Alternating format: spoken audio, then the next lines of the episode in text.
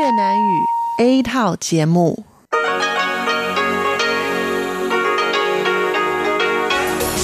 Đây là Đài Phát thanh Quốc tế Đài Loan RTI.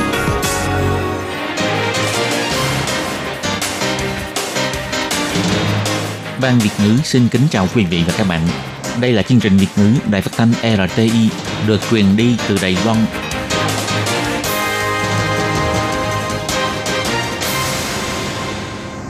Khi Nhi xin chào các bạn. Xin mời các bạn đón nghe chương trình của Ban Việt ngữ Đài Tiếng Nói RTI phát sóng từ Đài Loan.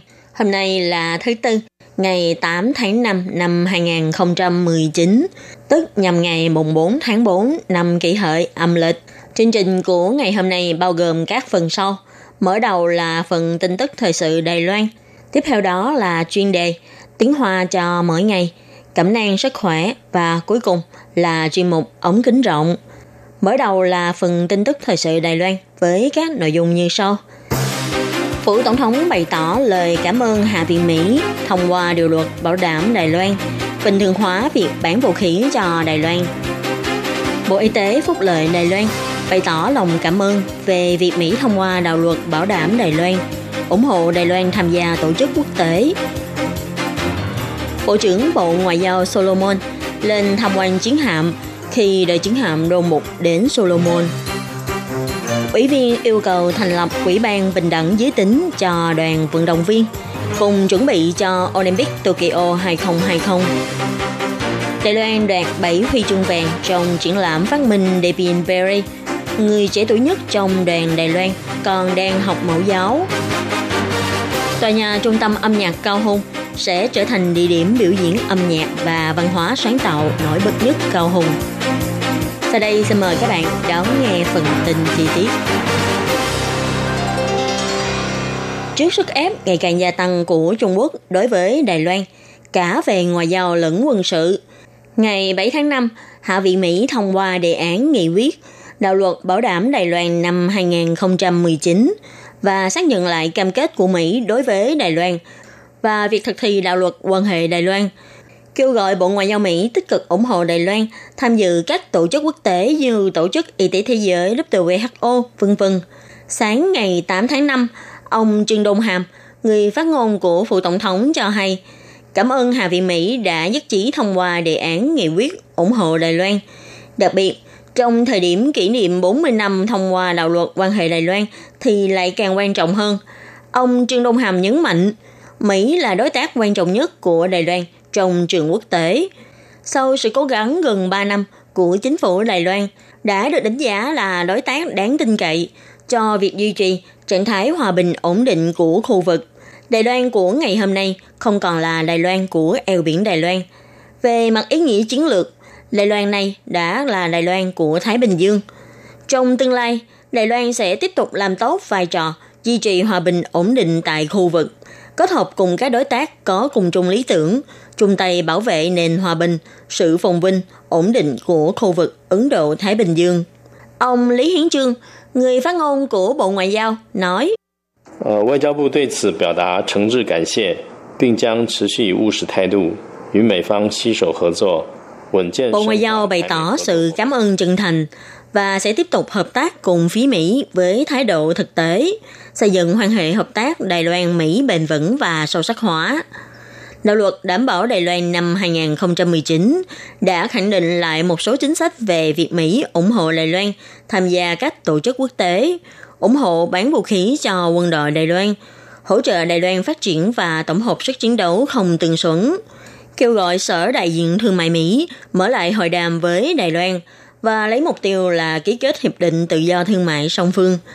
Đồng thời, đốc thúc Bộ Ngoại giao Mỹ kiểm tra các tiêu chuẩn giao lưu với Đài Loan, đề xuất báo cáo kết quả kiểm tra cùng tình hình thực thi luật du lịch Đài Loan với Quốc hội Mỹ.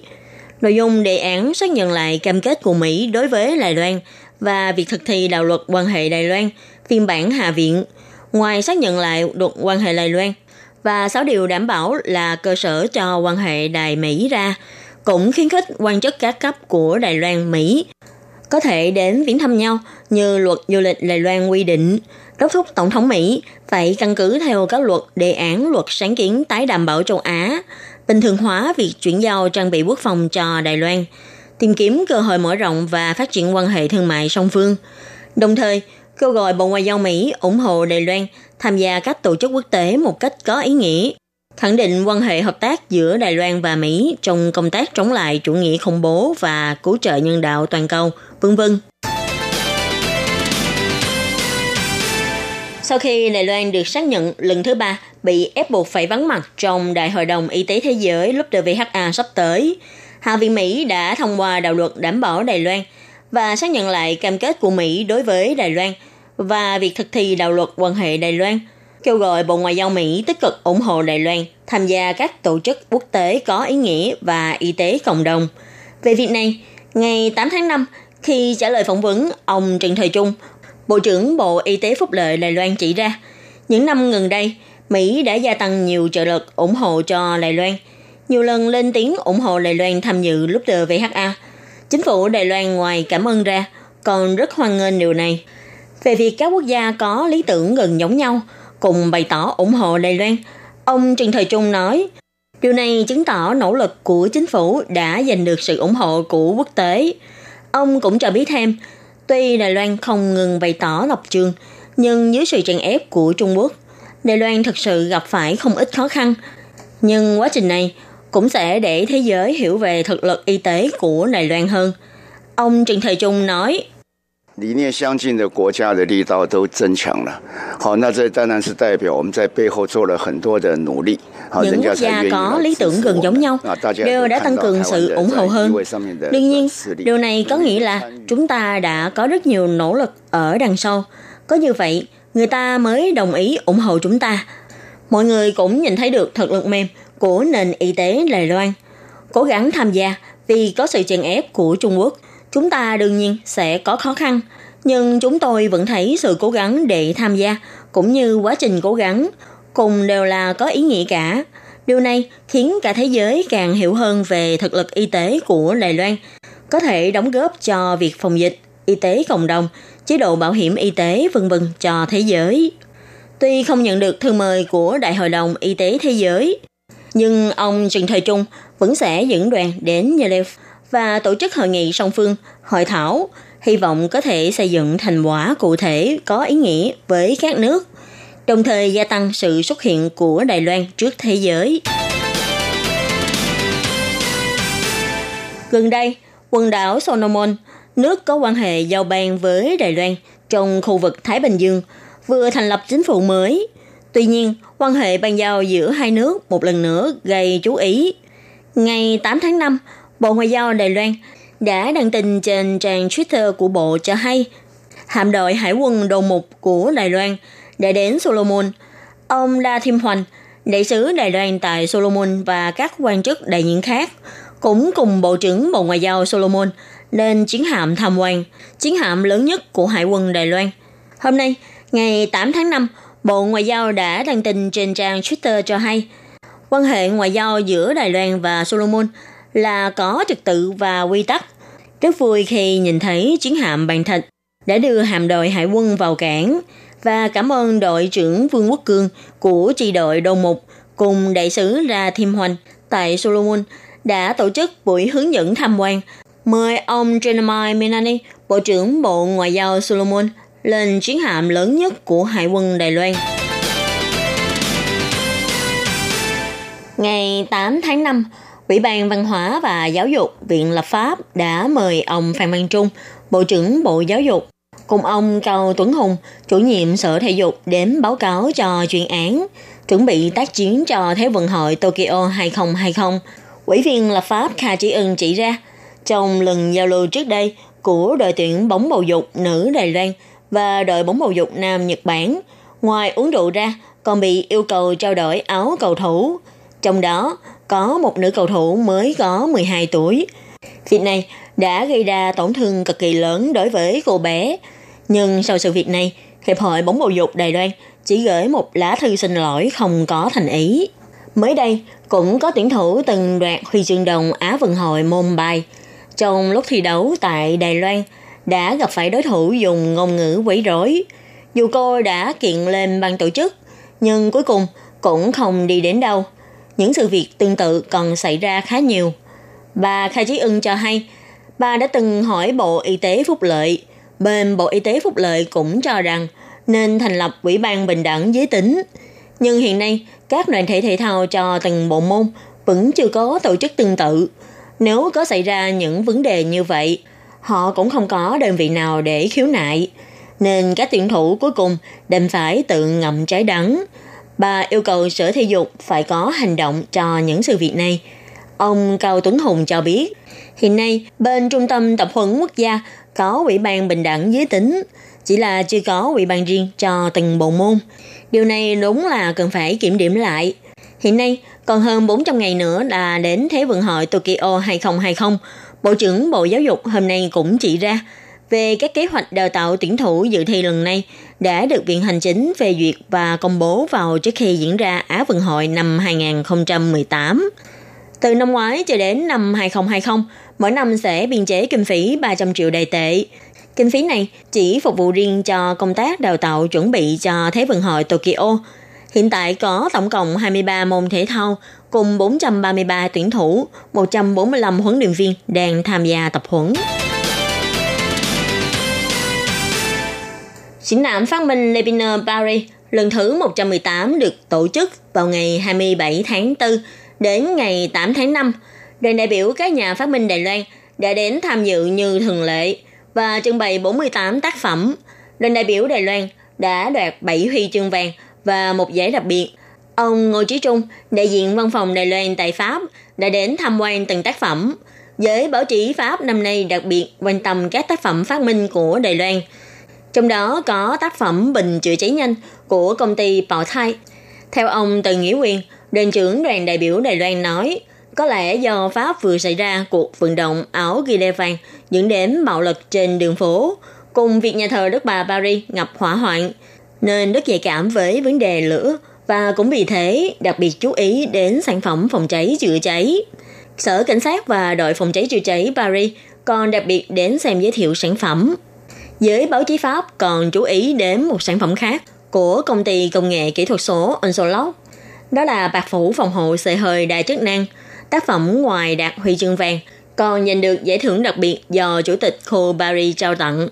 Ông Tạ Văn Uyển, người phát minh cho hay, người phát minh cho hay tấm bạc phủ xe hơi được chế tạo bằng chất liệu đặc biệt này có thể tránh được nắng gắt, mưa axit, phần chìm, lá rơi.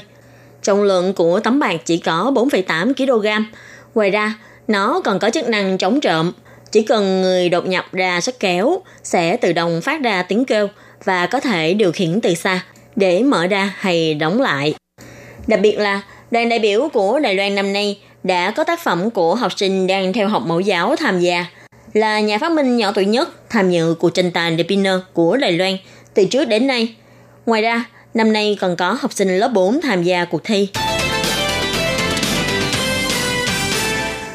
Tòa nhà có máy hình san hô lục giác. Thiết kế này làm tăng thêm sự hiện đại táo bạo cho tòa nhà. Tòa kiến trúc này tọa lạc tại khu vực giao nhau giữa sông Tình Yêu và cảng Cao Hùng, có diện tích 11,43 hecta là trung tâm âm nhạc thịnh hành và văn hóa Hải Dương. Hiện nay, tòa kiến trúc trung tâm âm nhạc này đang trong giai đoạn hoàn công. Theo phòng công trình mới thuộc Cục Quản lý Xây dựng Công trình thành phố Cao Hùng cho hay, xây dựng kiến trúc này quả thực là một thách thức lớn. Việc lắp ráp các kết cấu thép với hình dạng đặc biệt cùng tấm màn có tạo hình nhiều góc độ đặc biệt đều là những khó khăn mà cả tổ xây dựng chuyên nghiệp phải cùng cố gắng khắc phục. Theo ông Trần Quang Huy, trưởng phòng công trình mới Cục Quản lý Xây dựng Công trình thành phố Cao Hùng nói, ngoài kết hợp với hình dạng của đá san hô, lượng sống, cá voi, cá heo, sự kết hợp giữa các cảnh quan và biểu hiện động vật, tạo nên yếu tố văn hóa đa dạng cho tòa kiến trúc này sẽ thúc đẩy thêm sự phát triển của thành phố Hải Dương của chúng ta. Trung tâm âm nhạc được xây dựng với chi phí 6,5 tỷ đài tệ. Dự kiến vào tháng 8 năm sau sẽ hoàn thành và nơi đây sẽ trở thành địa điểm biểu diễn âm nhạc và sáng tạo văn hóa thu hút nhất của Cao Hùng. Và đây cũng sẽ là một cảnh quan check-in mới cho cư dân mạng. Các bạn thân mến, bản tin thời sự Đài Loan hôm nay do Khí Nhi biên tập và thực hiện đến đây là kết thúc. Cảm ơn sự chú ý lắng nghe của quý vị và các bạn. Xin thân ái chào tạm biệt các bạn.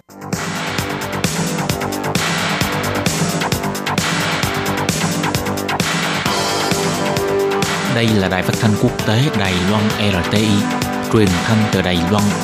Mời các bạn theo dõi bài chuyên đề hôm nay.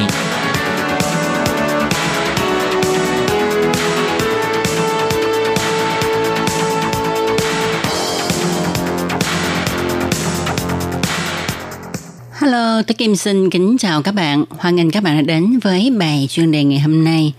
Các bạn thân mến, trong bài chuyên đề hôm nay, tôi Kim xin chia sẻ với các bạn đề tài. Các bạn có biết hoàng đế thời xưa ăn gì hay không? Và để biết được hoàng đế thời xưa ăn gì thì sau đây tôi Kim xin mời các bạn cùng đón nghe nội dung của bài chuyên đề ngày hôm nay nhé.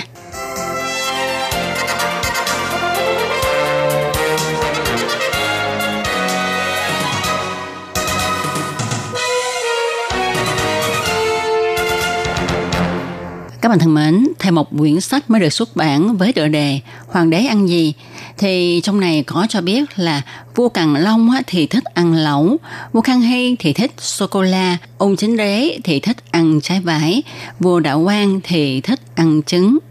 Tôi Kim tin chắc rằng có rất nhiều người trong chúng ta không biết chế độ ăn của các hoàng đế ra sao. Căn cứ theo quy định của thời nhà Thanh, thì cung đình nhà Thanh không phải là một ngày ăn ba bữa cơm, mà chỉ có hai bữa mà thôi, đó là bữa sáng và bữa tối. Bữa sáng thì khoảng 6 giờ rưỡi và bữa tối là khoảng 12 giờ 30. Tuy nhiên có thể điều chỉnh theo yêu cầu của nhà vua. Thường thì buổi sáng có thể điều chỉnh từ lúc 5 giờ sáng đến 11 giờ trưa và bữa tối thì có thể điều chỉnh từ 11 giờ trưa đến 3 giờ chiều. Và trong thời gian này, chỉ cần nhà vua thấy đói thì có thể ăn đồ, tối có đói thì cũng có điểm tâm, người ta không để cho nhà vua đói bụng. Đại khái, mỗi bữa ăn chính của nhà vua có 10 món và tùy theo thời tiết mà có các loại trà. À, đời của nhà Thanh thì còn có các món ăn mang ý nghĩa các tường, các món ăn được xếp chữ chẳng hạn như là vạn thọ vô cương vân vân, à, mang ý nghĩa thật là tốt ha. Vậy các vị vua của nhà Thanh thích ăn những món gì? Vua Khang Hy thì thật ra ông không thích ăn cho lắm, nhưng ông đặc biệt thích sô-cô-la của phương Tây. Đương thời, sô-cô-la chủ yếu là dùng để pha uống và như vậy Khang Hy trở thành vị vua đầu tiên trong lịch sử Trung Quốc thích sô-cô-la. Còn vua Ung Chính thì thích trái vải. Do trái vải thuộc về trái cây ở phương Nam và tới mùa mới có cho nên rất là quý, lại khó mà có được. Do đó nhà vua cũng rất đau đầu, không biết phải phân chia lượng trái vải không nhiều này cho mọi người như thế nào ngày xưa à, vận chuyển không có nhanh như bây giờ cho nên người ta vận chuyển cả cây vải từ phương Nam ra Bắc cho vua. Và để trái vải tới cung đình thì chính người ta vận chuyển cả cây có trái vải nhưng mà chưa có chín. So cho đến tay vua thì trái vải vừa chín tới. Cho nên trái vải cũng không nhiều nhà vua sẽ chia cho hậu cung theo cấp bậc. Chẳng hạn như hoàng thái hậu thì hai trái hoàng hậu và các cung phi thì mỗi người một trái trong các hoàng đế nhà Thanh thì vua Càn Long nổi tiếng là thích ăn lẩu. Ông thích cùng mọi người ăn các loại lẩu. Theo kỷ lục thì trong năm 1789, vua Càn Long ăn hơn 200 bữa ăn lẩu. Trong đó có ngày sáng tối ông đều ăn lẩu. Hoàng đế Đạo Quang thì do lúc đó đất nước suy yếu, nghèo cho nên ông hạ lệnh không được sống xa hoa. Nhưng dù tiết kiệm như thế nào thì vua vẫn có những món mà mình thích ăn. Và nhất định người thời nay không thể ngờ đó là vua Đạo Quang rất thích ăn trứng gà, nhất là trứng gà chiên. Hầu như bữa ăn nào của ông cũng đều có món trứng chiên. Còn từ Hy Thái Hậu thì có thể gọi là người thích ăn nhất. Bà nổi tiếng là xa xỉ, là ở quá từ trẻ cho nên ăn là sở thích của bà. Bà thích ăn dưa hấu nhưng chỉ cắn miếng chính giữa. Mỗi ngày nhà bếp phải chuẩn bị 350 trái dưa hấu cho bà ăn. Ngoài ra, Từ Hy Thái Hậu còn thích ăn đồ ngọt và lẩu, thậm chí còn phát minh ra lẩu hoa cúc, gây làn sóng ăn lẩu hoa cúc trong giới phụ nữ trong thành vì hương vị nồi lẩu này thơm mùi hoa cúc lại rất đẹp mắt. Các bạn thân mến, qua bài chủ đề hôm nay chúng ta đã biết được các hoàng đế thời nhà Thanh thích ăn gì rồi ha.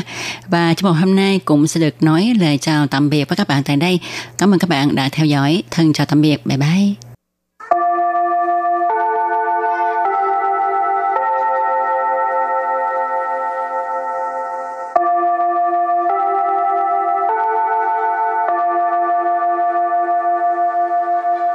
Xin mời quý vị và các bạn đến với chuyên mục Tiếng Hoa cho mỗi ngày do Lệ Phương và Thúy Anh cùng thực hiện.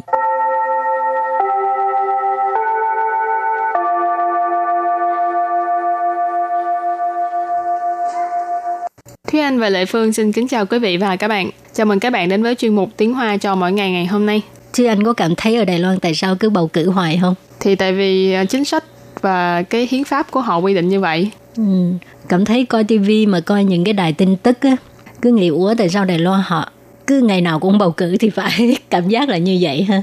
Mới bầu cử xong cái hình như người ta lại chuẩn bị cho cái cuộc bầu cử lần sau rồi. Thì nếu như bầu cử mà luân phiên được tìm được người tài để mà điều hành thì đó cũng là một việc tốt thôi. Ừ. Rồi, hôm nay mình học hai câu có liên quan tới về à, chính trị bầu cử ha. Câu thứ nhất, ủy viên lập pháp và nghị viên của tỉnh và thành phố đều là dân biểu. Câu thứ hai, cho nên đều do dân bầu chọn ra. Và bây giờ thì chúng ta lắng nghe cô giáo đọc hai câu mẫu này bằng tiếng Hoa. 立法委员和省市议员都是民意代表，所以都是人民选出来的。 Thúy Anh xin giải thích câu mẫu số 1. 立法委 员 Ly phả ủy viện. Ly phả ở đây là lập pháp. Ủy viện là ủy viên. Cho nên ly phả ủy viện là ủy viên lập pháp. 和 Khở là và. 省市议员 Sận là tỉnh. Sư là thành phố. Yi viện là nghị viên. Cho nên sần sư yi viện nghĩa là nghị viên của tỉnh và thành phố. Nhưng mà vì hiện tại Đài Loan không có đơn vị hành chính là tỉnh cho nên đa số sẽ dùng là huyện. Nhưng mà sần sư yi viện là một cách gọi à, thành đã thành một thói quen trong cách nói bình thường. 都是 Tâu sư nghĩa là đều là 民意代表 miễn di đại biểu. Miễn di là dân ý, đại biểu là đại biểu. Cho nên miễn di đại biểu mình thường gọi là dân biểu. Và sau đây chúng ta hãy cùng lắng nghe cô giáo đọc lại câu mẫu bằng tiếng Hoa. 立法委员和省市议员都是民意代表。立法委员和省市议员都是民意代表。 Câu này có nghĩa là ủy viên lập pháp và nghị viên của tỉnh và thành phố đều là dân biểu. Và câu thứ hai, cho nên đều do dân bầu chọn ra. 所以都是人民选出来的。 Lê Phương xin giải thích câu 2. 所以 Số ý, số ý tức là vì vậy, cho nên 都是 tâu sự đều là 人民 dân mình tức là nhân dân, người dân. 选出来的。 Xuyên出lại tự, tức là bầu chọn ra. Xuyên tức là bầu chọn, chọn lựa ha. Rồi và bây giờ thì chúng ta lắng nghe cô giáo đọc câu mẫu này bằng tiếng Hoa. 所以都是人民选出来的，所以都是人民 选出来的。 Câu vừa rồi là cho nên đều do dân bầu chọn ra. Và sau đây chúng ta hãy cùng đến với phần từ vựng mở rộng.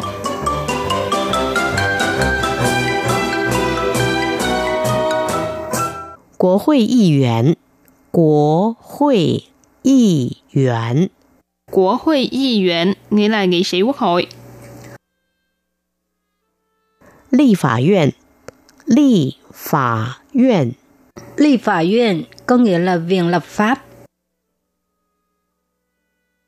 行政院， 行政院 Xiển Trân Yuan nghĩa là viện hành chính. Và sau đây chúng ta hãy cùng đặt câu cho những từ vựng mở rộng. Từ đầu tiên là Quốc hội Yi Yuan, nghĩa là nghị sĩ quốc hội. 最近有几位美国国会议员都表示支持台湾，引起了热烈讨论。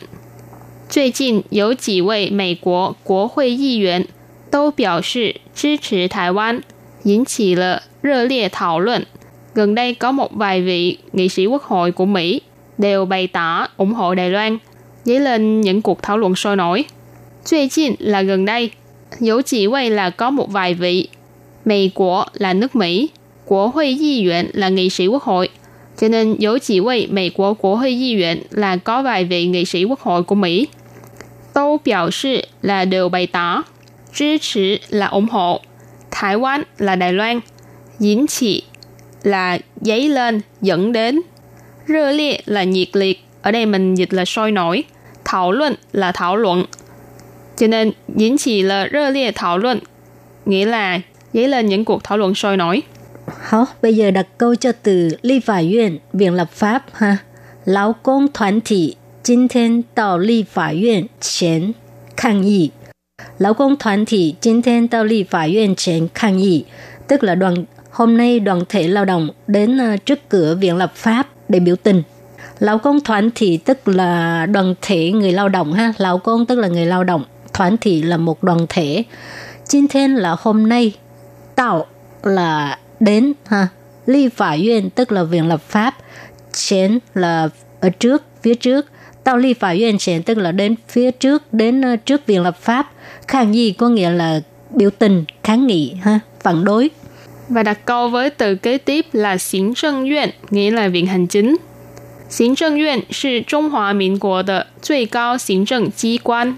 行政院是中华民国的最高行政机关。Câu này có nghĩa là Viện Hành Chính là cơ quan hành chính cao nhất của Trung Hoa Dân Quốc. Xiển Trân Yuan, nãy mình có nói là Viện Hành Chính. Trung Hoa Miễn Quốc là Trung Hoa Dân Quốc. Truy cao, truy là từ so sánh nhất, cho nên truy cao nghĩa là cao nhất. Ở đây là quyền lực cao nhất, quyền hạn cao nhất. Xiển trân chi quan, xiển trân là hành chính, chi quan là cơ quan. Cho nên câu này ghép lại là Viện Hành Chính là cơ quan hành chính cao nhất của Trung Hoa Dân Quốc. Hảo, trước khi chấm dứt bài học hôm nay, xin mời các bạn ôn tập lại hai câu mẫu.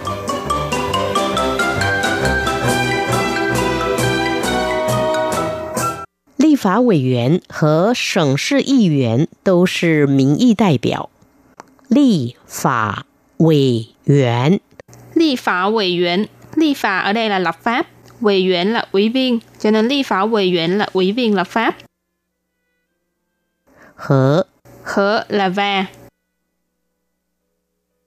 Sở sự y yuan Sở là tỉnh, sự là thành phố, y yuan là nghị viên, cho nên sở sự y yuan nghĩa là nghị viên của tỉnh và thành phố.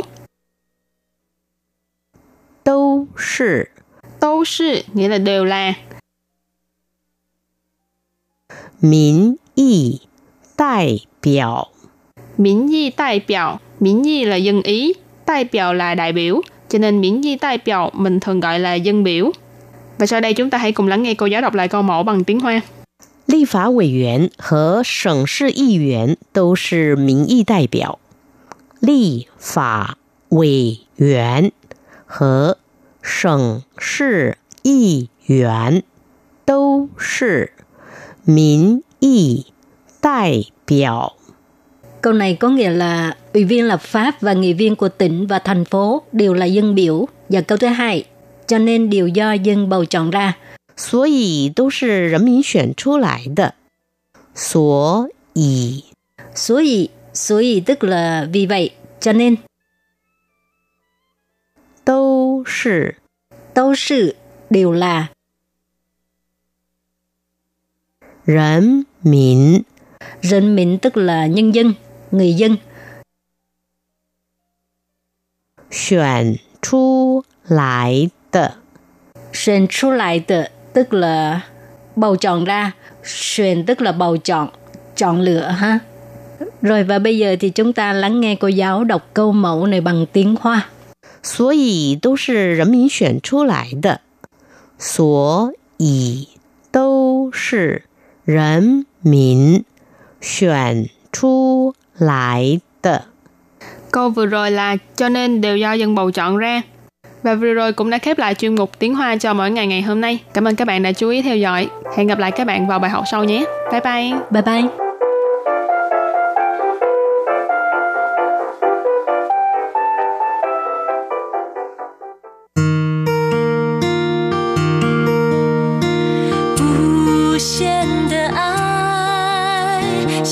无限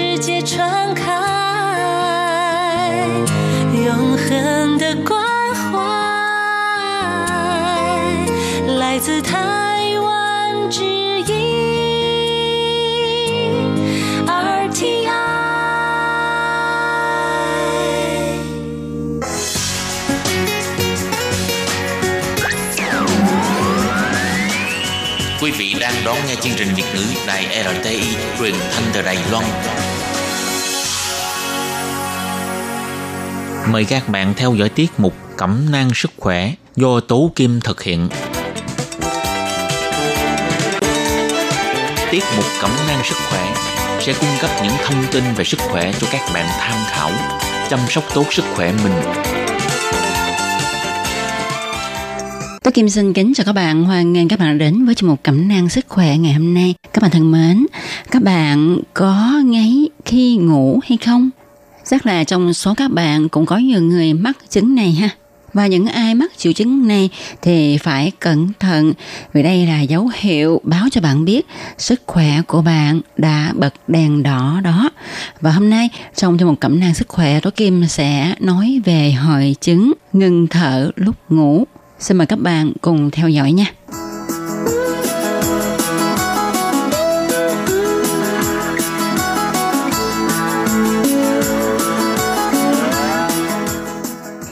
Ngày 19 tháng 3, Học hội Y học giấc ngủ Đài Loan và Quỹ chất lượng văn hóa giáo dục FLIS Đài Loan đã công bố một một điều tra mới nhất cho biết là trên toàn Đài Loan ha có đến 70% dân chúng mắc chứng ngáy khi ngủ và cứ mỗi ba người thì có một người mắc chứng ngưng thở lúc ngủ. Các bác sĩ Đài Loan cho biết là nếu mà mắc chứng ngưng thở lúc ngủ nghiêm trọng đó thì nó có thể sẽ gây ra tai biến mạch máu não, loạn nhịp tim, thậm chí có thể gây tử vong. Cho nên dân chúng nên chú ý. 一般民众睡觉时多多少少有打鼾的经验，俗话更说“十男九鼾”，会打鼾好像是稀松平常的事。不过，医师指出，严重打鼾可能是睡眠呼吸中止症的病症，容易导致高血压、糖尿病等慢性疾病。Đa số ha mọi người đều có kinh nghiệm là ngủ thì ngáy.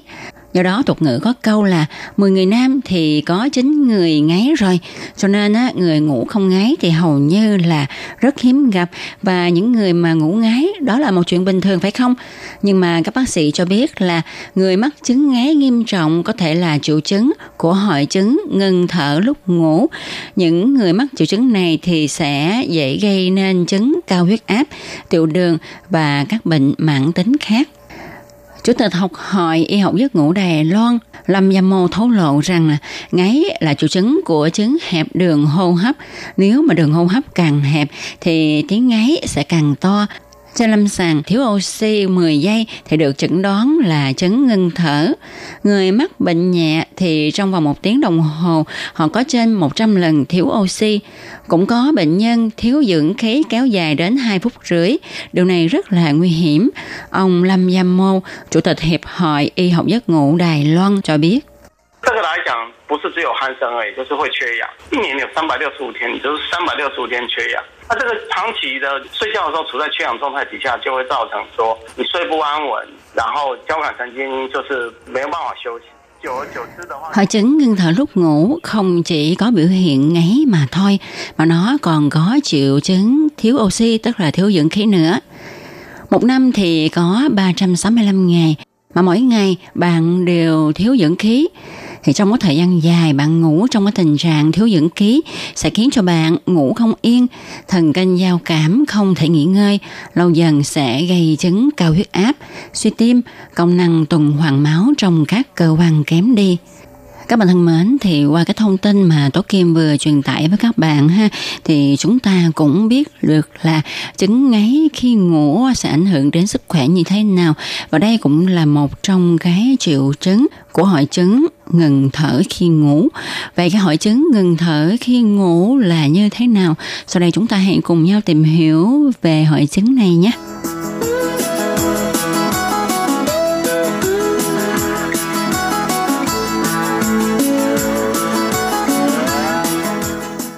Các bạn thân mến, hội chứng ngừng thở khi ngủ là một bệnh lý rất là thường gặp và nó thường gây nhiều biến chứng nguy hiểm nhưng mà bệnh thì rất khó được tự phát hiện vì dấu hiệu ngừng thở chỉ xảy ra khi ngủ. Hội chứng ngừng thở khi ngủ là một cái rối loạn đặc trưng bởi sự ngừng thở hoàn toàn khoảng 10 đến 30 giây trong khi ngủ và nhiều hơn là 30 lần trong một đêm dẫn đến tình trạng thiếu oxy. Trước đây thì hội chứng ngừng thở khi ngủ thường ít được quan tâm nhưng ngày nay với sự phát triển của y học, hội chứng này càng được quan tâm và đạt được nhiều tiến bộ trong chẩn đoán và điều trị.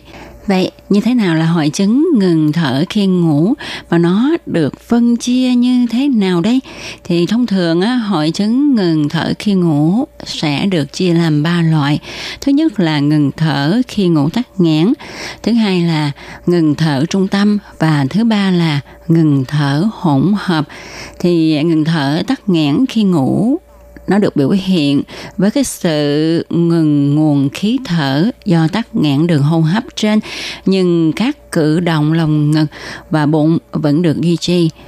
Còn loại ngừng thở trung tâm á, thì loại này ít gặp. Biểu hiện là sự ngừng hoạt động điều khiển của trung tâm hô hấp. Luồng khí khi qua miệng mũi ngừng lại và không có cử động lồng ngực và bụng. Hội chứng này gặp ở một số bệnh nhân có cấu trúc bất thường của hệ thần kinh trung ương. Và ngừng thở hỗn hợp là loại thứ ba, thì nó kết hợp với hai loại trên, tức là kết hợp giữa ngừng thở khi ngủ tắc nghẽn và ngừng thở trung tâm.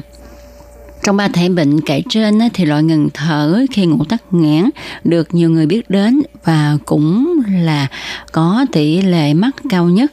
Nó chiếm 84% trên tổng số người mắc chứng ngừng thở khi ngủ.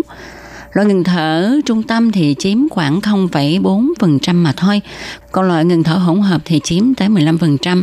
Sau đây chúng ta hãy cùng nhau tìm hiểu ngừng thở tắc nghẽn khi ngủ. Thì nguyên nhân do đâu mà gây nên cái chứng này? Tức là ở vùng hầu ha có một tổ chức phần mềm xung quanh đường thở bao gồm lưỡi, amidan và miệng mềm, lưỡi gà. Các phần mềm này được các cơ vận động vùng hầu họng nâng đỡ. Khi mà chúng ta ngủ say thì các cơ này giãn ra làm hẹp đường thở, gây ra tiếng ngáy. Có khi cũng làm tắt đường thở, ngừng thở. Nếu mà bệnh nhân ngừng thở, nồng độ oxy trong máu giảm xuống, nồng độ khí carbonic tăng lên, kích thích não gây phản xạ thở trở lại. Khi đó bệnh nhân sẽ tỉnh ngủ chốc lát, các cơ ở họng được kích thích co cơ làm cho đường thở nới rộng ra và đường thở lại được lưu thông. Sau một khoảng thời gian, giấc ngủ của chúng ta sẽ sâu hơn, các cơ lại giãn và lại gây hẹp đường thở, xuất hiện tiếng ngáy, rồi lại bị ngưng thở. Cứ thế, quy trình lặp đi lặp lại nhiều lần trong suốt thời gian ngủ. Phần lớn những người ngủ ngáy không tự biết dù có thể suốt đêm họ bị lặp đi lặp lại vấn đề này và mỗi giờ 10 lần hoặc là nhiều hơn. Thường thì có người thân nói cho họ biết là khi ngủ họ ngái to và thỉnh thoảng lại ngừng thở rồi lại thấy thở trở lại 根据调查也发现，睡眠呼吸中止症近年来有年轻化的趋势。 Căn cứ theo thăm dò khảo sát thì trong những năm gần đây ha, hội chứng ngừng thở lúc ngủ có xu hướng trẻ hóa. Như chúng ta cũng biết là hội chứng ngừng thở khi ngủ đó, có thể xảy ra ở mọi lứa tuổi, nhưng mà thường gặp nhất là ở độ tuổi trung niên. Tỷ lệ mắc bệnh tăng dần theo độ tuổi. Nhưng ngày nay thì theo như điều tra ha, nó đã có xu hướng trẻ hóa rồi. Và hội chứng ngừng thở khi ngủ này thì ở nam thường gặp nhiều hơn là người nữ và những nhóm người cũng dễ có nguy cơ bị mắc chứng này. Đó là nhóm người béo phì đối tượng có bất thường về đường hô hấp như là amidan quá phát, khẩu cái mềm và lưỡi gà quá lớn hay là lưỡi lớn và dày, hàm nhỏ, hàm ra sao, xương móng thấp hơn bình thường vân vân. Rồi những người có tiền sử nghiện rượu hay là dùng thuốc an thần, thuốc gây nghiện, trong gia đình có người mắc hội chứng ngừng thở khi ngủ hoặc là những đối tượng bị bệnh tiểu đường, ờ, bị suy tuyến giáp vân vân. Các bạn có biết không, hiện nay hội chứng ngừng thở khi ngủ được coi là một bệnh lý khá nguy hiểm vì nó làm giảm đột ngột lượng oxy trong máu. Khi mà oxy trong máu giảm đột ngột sẽ gây tăng huyết áp và tạo ra gánh nặng cho hệ tim mạch. Khoảng một nửa số người bị hội chứng ngưng thở khi ngủ tắc nghẽn sẽ mắc bệnh cao huyết áp và có nguy cơ xuất hiện chứng đột quỵ tức là tai biến mạch máu não và suy tim. Hội chứng ngưng thở khi ngủ sẽ làm cho bệnh nhân không thể ngủ ngon bình thường vì bộ não bị đánh thức lặp đi lặp lại nhiều lần trong đêm. Do vậy, ban ngày người bệnh sẽ buồn ngủ, mệt mỏi và dễ bị kích thích. Đối với các trẻ em đang độ tuổi trưởng thành thì sự phát triển cơ thể của trẻ em cũng bị ảnh hưởng do ngủ không ngon, gây thiếu ngủ thì học môn tăng trưởng sẽ không tiết ra được nhiều. Bệnh nhân của hội chứng ngừng thở khi ngủ sẽ tỉnh dậy với cảm giác đau đầu, khó tập trung tư tưởng, giảm ham muốn tình dục. Nhiều khi người bệnh tự thấy mình ngủ thiếp đi trong lúc đang xem truyền hình hoặc thậm chí khi đang lái xe. Người bị chứng ngừng thở khi ngủ thường hay bị tai nạn giao thông nhiều hơn là người bình thường gấp 3 đến 5 lần. Do đó, Chủ tịch Học hội Y học giấc ngủ Đài Loan, ông Lâm Gia Mô kiến nghị 他建议民众，如果家族里有相关病史，打鼾声越来越大声，睡眠品质不佳，夜尿频繁者，都应该提高警觉，最好前往睡眠门诊寻求医师的协助。 Ông kiến nghị dân chúng là nên đề cao cảnh giác với hội chứng ngừng thở khi ngủ. Nếu mà trong nhà có bệnh sử liên quan, có người ngủ ngáy càng ngày càng lớn tiếng, chất lượng ngủ không tốt, tiểu đêm nhiều, thì tốt nhất là nên tìm đến sự giúp đỡ của bác sĩ khoa giấc ngủ. Vậy à, nếu mà chẳng may chúng ta mắc chứng ngáy và ngừng thở khi ngủ thì phải được điều trị như thế nào? Về điều trị hội chứng ngừng thở khi ngủ thì có rất là nhiều phương pháp và việc chọn lựa phương pháp điều trị phụ thuộc vào mức độ nặng nhẹ của bệnh, các bất thường của đường hô hấp và các bệnh lý phối hợp và việc chọn lựa phương pháp điều trị sẽ do các bác sĩ chỉ định tùy theo tình trạng của bệnh nhân. Chẳng hạn như là à, nếu mà nguyên nhân béo phì thì người bệnh phải giảm cân và duy trì cân nặng lý tưởng, tránh bị béo phì. Rồi người bệnh cũng nên tập thói quen ngủ đủ thời gian, tức là khoảng 7 đến 8 tiếng đồng hồ một ngày và phải đi ngủ đúng giờ. Người bệnh không nên uống rượu, uống thuốc an thần vì nó sẽ gây ức chế đường hô hấp, làm giảm phản xạ cơ bầm họng và hậu quả sẽ làm cho bệnh trầm trọng hơn. Bệnh nhân sẽ được nằm nghiêng khi ngủ. Hầu hết các bệnh nhân bị ngừng thở khi ngủ ở trong tư thế nằm ngửa. Rồi cũng có thể bác sĩ sẽ cho dùng thuốc nhỏ mũi để làm giảm bớt chứng ngạt mũi. Vì chứng ngạt mũi á, sẽ làm cho chúng ta không thở bằng mũi được mà phải thở bằng miệng. Mà thở bằng miệng thì dễ bị ngừng thở khi ngủ và việc nhỏ thuốc nhỏ mũi để mũi được thông sẽ làm giảm hiện tượng tắc nghẽn khi ngủ. Ngoài ra, à, trong việc điều trị hội chứng ngừng thở khi ngủ hiện nay thì cũng được sử dụng à, thiết bị trong miệng. Nó sẽ giúp đưa hàm ra phía trước và là hệ thống trụ nâng khẩu cái, dụng cụ giữ lưỡi. Đây là một biện pháp điều trị hiệu quả ở các trường hợp bệnh nhân có bất thường về giải phẫu vùng hàm như là hàm nhỏ, hàm đưa ra sau và lưỡi dày tuột ra phía sau. Đôi khi các bác sĩ còn cho điều trị bằng phương pháp phẫu thuật với mục đích là làm đường thở mỏng ra, với mục đích là làm đường thở rộng ra để hạn chế tình trạng tắc nghẽn trong khi ngủ như là cắt bỏ một phần khẩu cái mềm, lưỡi gà và cắt amidan. Và phương pháp điều trị chính trong hội chứng ngừng thở khi ngủ là dùng máy thở áp lực dương liên tục. Hàng đêm khi ngủ bệnh nhân sẽ mang một mặt nạ nối với máy thở Máy này có luồng khí áp lực dương giúp đẩy không khí vào mũi, làm cho đường thở mở rộng trong khi ngủ. Nhịp thở trở nên đều đặn, ngừng hiện tượng ngáy. Phương pháp thở máy này có hiệu quả rất là cao, cải thiện được 95 đến 98% trường hợp. Tuy nhiên, khi áp dụng điều trị bằng phương pháp này, bác sĩ sẽ gặp nhiều khó khăn trong việc tư vấn và thuyết phục bệnh nhân sử dụng về sự bất tiện và khó chịu của việc đeo mặt nạ khi ngủ nhưng mà cho dù nó bất tiện như thế nào ha thì chúng ta cũng nên uh, phối hợp để mà có thể trị chứng ngừng thở khi ngủ. Vì nó sẽ mang lại sức khỏe cho chúng ta. Và trong một cảm năng sức khỏe ngày hôm nay cũng xin được tạm dừng ở đây. Tôi kim xin cảm ơn sự chú ý theo dõi của các bạn. Thân chào tạm biệt các bạn. Bye.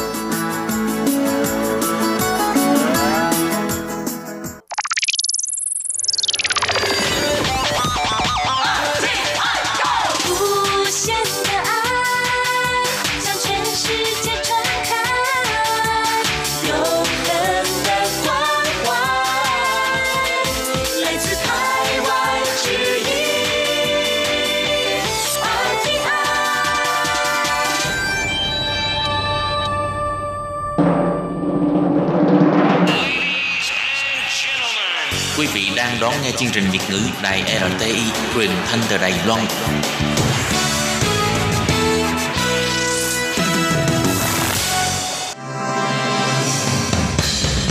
Hoan nghênh quý vị và các bạn đến với chuyên mục Ống kính rộng giới thiệu những thông tin Đài Loan liên quan tới ngoại giao, giáo dục, nông nghiệp, khoa học công nghệ, xã hội, vân vân do Hải Ly thực hiện.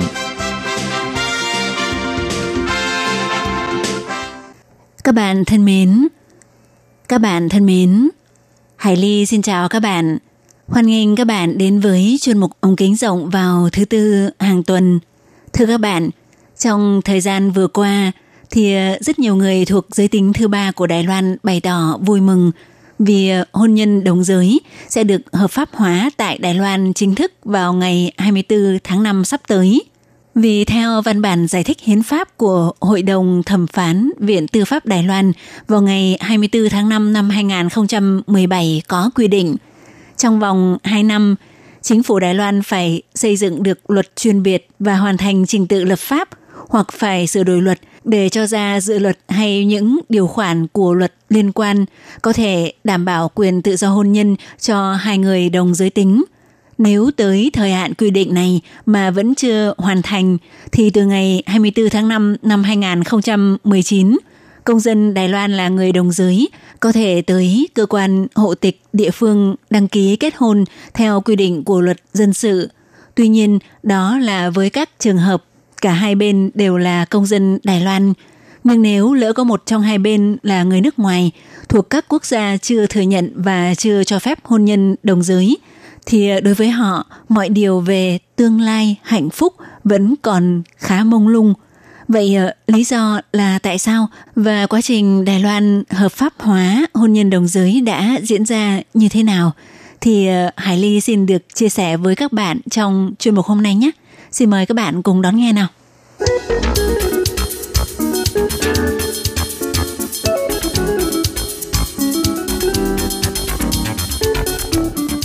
Thưa các bạn, thì ờ, từ nay tới ngày 24 tháng 5, ngày Đài Loan chính thức hợp pháp hóa hôn nhân đồng giới chỉ còn khoảng hơn nửa tháng một chút.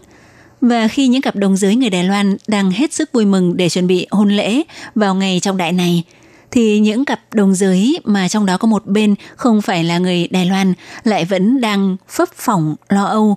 Bởi vì ờ, đối với những cặp mà có một bên không phải là người có quốc tịch Đài Loan thì sau ngày 24 tháng 5, việc kết hôn với người bạn đời đồng giới người nước ngoài liệu có thể trở thành hiện thực hay không thì còn tùy thuộc vào việc một nửa còn lại của họ là người nước nào. Mà trong đó, những cuộc nhân duyên đồng giới giữa một bên là người Đài Loan và bên còn lại là người thuộc một trong các khu vực như Trung Quốc, Hồng Kông và Macau thì ờ, còn sẽ được trải nghiệm quy định hôn nhân đồng giới vô cùng đặc biệt tại Trung Hoa Dân Quốc theo kiểu một quốc gia, ba chế độ. Vâng, ờ, thưa các bạn, thì sau nhiều năm tranh cãi, cuối cùng Đài Loan đã đi đến thống nhất sẽ lập ra luật chuyên biệt dành riêng cho đối tượng hôn nhân đồng giới, được đặt tên là Văn bản giải thích hiến pháp số 748 của Viện Tư pháp đã được thông qua hai vòng tại Viện Lập pháp và đang chờ được thông qua vòng 3 thì mới có thể được coi là hoàn thành trình tự lập pháp. và thực chất đó chính là đề án giải thích hiến pháp về hôn nhân đồng giới của Đài Loan, cũng có một tên gọi khác là đề án tự do hôn nhân cho các cặp đồng giới. Thì ờ, đó là đề án do Hội đồng thẩm phán của Viện Tư pháp Trung Hoa Dân Quốc tiến hành giải thích việc chương hôn nhân của luật dân sự Trung Hoa Dân Quốc không có nội dung quy định cho phép hai người đồng giới tính được thiết lập mối quan hệ bằng sự kết hợp lâu dài, có tính thân mật với mục đích cùng vun đắp cuộc sống chung, có phải là vi phạm hiến pháp Trung Hoa Dân Quốc hay không? Thì kết quả này là bắt nguồn từ việc ông Kỳ Gia Uy, người đồng giới nam đầu tiên của Đài Loan công khai giới tính của mình. Ông cũng là người dẫn đầu phong trào đấu tranh cho quyền bình đẳng hôn nhân đồng giới tại Đài Loan – thì vào năm 1986, ông bày tỏ hy vọng chính phủ Đài Loan phải à, bảo đảm quyền lợi về hôn nhân đồng giới. Và sau khi ông bị từ chối khi xin đăng ký kết hôn với người bạn đồng giới vào năm 1986, thì à, tới năm 2000, ông đã đề nghị Hội đồng Thẩm phán Viện Tư pháp Đài Loan tiến hành giải thích việc cơ quan hộ tịch của Đài Loan không cho phép người đồng giới đăng ký kết hôn liệu có vi phạm hiến pháp hay không thì yêu cầu lần đó của ông đã bị bác bỏ với lý do không làm đúng trình tự thủ tục. Tới năm 2013, ông Kỳ Gia Uy lại tiếp tục một lần nữa tới phòng hộ tịch tại địa phương nơi ông sinh sống để đăng ký kết hôn nhưng vẫn bị từ chối. Sau đó, ông đã ủy nhiệm cho các vị luật sư gồm luật sư Hứa Tú Văn thuộc tổ chức Liên minh thúc đẩy quyền lợi cho các cặp đôi, luật sư Phan Thiên Khánh, luật sư Trang Kiều Nhữ thuộc đoàn luật sư công ích đảm nhiệm làm đại diện tố tụng để kháng cáo lên Tòa án Hành chính tối cao. Tới tháng 9 năm 2013, Tòa án Hành chính tối cao lại bác bỏ kháng cáo của vụ việc này. Và tới ngày 24 tháng 12 cùng năm thì đoàn luật sư công ích đã cùng với ông Kỳ Gia Uy mở cuộc họp báo trước Viện Tư pháp cáo buộc cách làm nêu trên là vi phạm hiến pháp. Tới tháng 8 năm 2016, chính thức gửi đơn cho Hội đồng thẩm phán yêu cầu giải thích hiến pháp. Và tới ngày 20 tháng 2 năm 2017, thì ờ, hội nghị Hội đồng thẩm phán chính thức thụ lý vụ yêu cầu giải thích hiến pháp này. Sau đó vào ngày 24 tháng 3 năm 2017, Viện Tư pháp mở phiên tòa xét xử biện luận vào chiều ngày 24 tháng 5 năm 2017 do trưởng thư ký của Viện Tư pháp công bố văn bản giải thích hiến pháp số 748 của Viện Tư pháp. Qua đó, kết quả giải thích cho thấy việc luật dân sự Trung Hoa Dân Quốc không cho phép những người đồng giới tính được có mối quan hệ kết hợp vĩnh viễn có tính thân mật. Như vậy là vi phạm quy định về quyền bình đẳng tại Điều 7 và bảo đảm tự do hôn nhân của công dân tại Điều 22 đều thuộc Hiến pháp Trung Hoa Dân Quốc đồng thời yêu cầu các cơ quan hữu quan phải sửa đổi luật hoặc phải hoàn thành xây dựng luật phù hợp trong vòng 2 năm, tức là tới ngày 24 tháng 5 năm 2019. Nếu tới ngày 3 tháng 5 năm 2019 vẫn không sửa đổi luật hoặc xây dựng luật phù hợp để đạt được mục tiêu bảo đảm sự bình đẳng hôn nhân cho người đồng giới, thì tới lúc đó hai người có cùng giới tính có thể căn cứ theo quy định tại chương hôn nhân của luật dân sự để tiến hành đăng ký kết hôn – vào ngày 24 tháng 11 năm 2018, Đài Loan tiến hành bỏ phiếu trưng cầu dân ý trên phạm vi toàn quốc và có hai đề án, gồm đề án số 10 và đề án số 12 được thông qua. Trong đó, đề án số 10 là đề án bỏ phiếu trưng cầu dân ý trên phạm vi toàn quốc với chủ trương hôn nhân theo quy định của luật dân sự phải hạn chế là sự kết hợp giữa một người nam và một người nữ – còn đề án số 12 là đề án bỏ phiếu trưng cầu dân ý trên phạm vi toàn quốc với chủ trương dùng hình thức ngoài hình thức hôn nhân theo định nghĩa tại luật dân sự để bảo đảm quyền lợi được xây dựng cuộc sống chung vĩnh viễn cho hai người có cùng một giới tính. Và như vậy thì à, hai dự thảo luật có liên quan đến hôn nhân đồng giới. Thứ nhất là dự thảo có tên gọi Luật thi hành văn bản giải thích hiến pháp số 748 của Viện Tư pháp do Viện Hành chính đề xuất và dự thảo luật thực hiện đề án bỏ phiếu toàn dân số 12 do các đoàn thể phản đối hôn nhân đồng tính giao phó cho hai ủy viên lập pháp của Đảng Quốc dân Lại Sĩ Bảo và Thẩm Chí Tuệ đề xuất đều đang trong quá trình thảo luận và đợi được thông qua vòng 3 tại Viện Lập pháp. Liên minh thúc đẩy quyền lợi cho các cặp đôi cho rằng sau cùng có khả năng sẽ đi đến ba kiểu kết quả, nhưng bất kể là kiểu kết quả nào thì những cặp đôi đồng tính đều có thể kết hôn theo quy định của pháp luật Đài Loan. Theo luật sư Hữu Tu Văn cũng chỉ ra, kiểu kết quả thứ nhất đó là Viện lập pháp Đài Loan sẽ thông qua dự thảo luật chuyên biệt cho người đồng tính, tức luật có tên gọi luật thi hành văn bản giải thích hiến pháp số 748 của Viện Tư pháp. Theo đó, cho phép các cặp đôi đồng giới tính có thể đăng ký kết hôn. Kết quả thứ hai đó là Viện lập pháp sẽ thông qua dự luật cho phép các cặp đôi cùng giới tính có thể làm thủ tục đăng ký để có sự gắn kết lâu dài, nhưng không được gọi là hình thức hôn nhân. Kiểu kết quả thứ ba là Viện lập pháp sẽ không thông qua cả hai dự thảo luật nêu trên.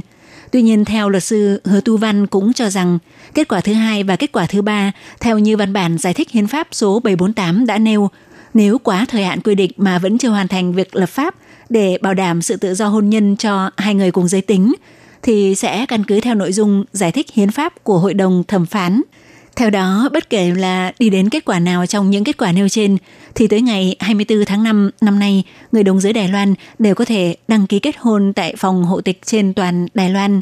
Tuy nhiên, đối với hôn nhân của những cặp đôi đồng giới, trong đó có một người không phải là người Đài Loan, thì do mức độ hợp pháp hóa hôn nhân đồng giới có sự khác biệt giữa các quốc gia, thì nhóm đối tượng này vẫn cần phải đợi các quy định pháp luật và các giải pháp hành chính kèm theo được ban hành mới có thể kết hôn được. Thưa các bạn, và theo các quy định liên quan của luật thích hợp áp dụng luật dân sự có liên quan đến yếu tố nước ngoài, thì sau này các cặp đôi đồng tính trong đó có một người không mang quốc tịch Đài Loan sẽ có hai vận mệnh khác nhau. Nếu một nửa còn lại của người đồng tính Đài Loan là người của 26 quốc gia mà hôn nhân đồng giới đã được hợp pháp hóa, ví dụ như kết hôn với người có quốc tịch Mỹ chẳng hạn, thì hầu như không có vấn đề gì hết. Tuy nhiên nếu đối tượng kết hôn là người không thuộc 26 quốc gia mà hôn nhân đồng giới đã được hợp pháp hóa, trong đó có Việt Nam thì sẽ còn rất nhiều vấn đề chưa có cơ sở pháp lý để có thể đi đến hôn nhân được. Ngoài ra về quy định nhập cư theo diện hôn nhân, hiện Đài Loan có lập một số điểm chính trong quá trình cơ quan đại diện của Bộ Ngoại giao Trung Hoa Dân Quốc tại nước ngoài tiến hành phỏng vấn người nước ngoài xin nhập cư Đài Loan theo diện kết hôn với người Đài Loan. Trong đó có thiết lập chế độ phỏng vấn tại nước sở tại đối với 21 quốc gia gồm Indonesia, Philippines, Việt Nam, Thái Lan, Campuchia, Sri Lanka, Ấn Độ, Myanmar, Nigeria, Mông Cổ, Kazakhstan, Nga, Ukraine, Uzbekistan, Pakistan, Nepal, Bhutan, Bangladesh, Senegal, Ghana và Cameroon – thì ờ, quy định về kết hôn giữa một nam và một nữ trước đây của Đài Loan chỉ cần có một bên là công dân của một trong 21 quốc gia này thì hai bên sẽ phải ờ, hoàn thành thủ tục đăng ký kết hôn tại nước sở tại trước, sau đó làm thủ tục xin cơ quan đại diện của Trung Hoa Dân Quốc tại nước sở tại tiến hành chứng thực giấy tờ và xin phỏng vấn. Và theo kinh nghiệm của những cặp đôi đa quốc gia một nam một nữ thì ờ, thủ tục phỏng vấn tại quốc gia của bên đối phương sẽ phải mất khoảng trên 6 tháng – hai bên cũng sẽ phải trả một khoản tiền khá lớn cho chi phí đi lại, làm thủ tục. Trong quy định phỏng vấn, nếu nội dung trả lời phỏng vấn của người vợ và người chồng không khớp nhau, thì cán bộ phỏng vấn có thể sẽ nhận định đó là kết hôn giả và từ chối hồ sơ xin kết hôn với người Đài Loan. Thưa các bạn, thì ờ, quy định phỏng vấn tại nước sở tại đối với một số quốc gia nhất định là bắt nguồn từ báo cáo tệ nạn buôn người của Mỹ năm 2005. Trong báo cáo này cho thấy bậc xếp hạng của Đài Loan từ quốc gia thuộc danh sách an toàn bậc nhất đã bị hạ xuống thành danh sách các quốc gia cần được quan sát. Vì vậy, chính phủ Đài Loan đã nhanh chóng đưa ra giải pháp ứng phó, tham khảo danh sách các quốc gia có rủi ro cao của Bộ Nội chính. Theo đó, danh sách 21 quốc gia có nguy cơ về an ninh, về di dân và có tình trạng vi phạm khá nghiêm trọng tại Đài Loan đã dần dần hình thành. Và tới nay vẫn chưa được hủy bỏ. Khi chính phủ của Tổng thống Thanh Văn phát động triển khai chính sách hướng Nam mới, các đoàn thể đấu tranh về nhân quyền cũng phê phán. Công dân của các nước được coi là các quốc gia trọng điểm của chính sách này như Indonesia, Philippines và Việt Nam. Nếu muốn đến Đài Loan theo diện kết hôn thì vẫn phải thông qua chế độ phỏng vấn tại nước ngoài, nghi ngờ rằng thiện chí của chính phủ Đài Loan đối với chính sách hướng Nam mới là chưa đủ. Và nói một cách khác, ngay đối với hôn nhân giữa một nam và một nữ thì đã có rất nhiều lời phê phán đối với tiêu chuẩn phê chuẩn và những hạn chế đối với hôn nhân xuyên quốc gia thì đối với hôn nhân đồng giới, nếu có thêm quy định phỏng vấn tại nước sở tại của đối tượng kết hôn đồng giới, thì với quy định hiện tại, 21 quốc gia này hiện đều chưa thừa nhận hôn nhân đồng giới. Chắc chắn công dân của các nước đó không thể lấy lý do muốn kết hôn với bạn đời đồng giới người Đài Loan để tiến hành phỏng vấn kết hôn được. Do vậy, nếu Đài Loan không đưa ra các giải pháp đồng bộ, thì những người đồng giới là công dân của 21 quốc gia này vẫn không thể làm thủ tục kết hôn với người bạn tình có quốc tịch Đài Loan và đến Đài Loan cùng chung sống được. Các bạn thân mến, chuyên mục hôm nay giới thiệu về hôn nhân đồng giới sẽ chính thức được hợp pháp hóa tại Đài Loan vào ngày 24 tháng 5 tới và những khó khăn mà các cặp đôi đồng giới xuyên quốc gia phải đối mặt cũng chưa kết thúc. Hải Ly xin mời các bạn tiếp tục theo dõi phần cuối của đề tài này trong chuyên mục vào tuần sau nhé. Thân ái, chào tạm biệt các bạn. Bye bye.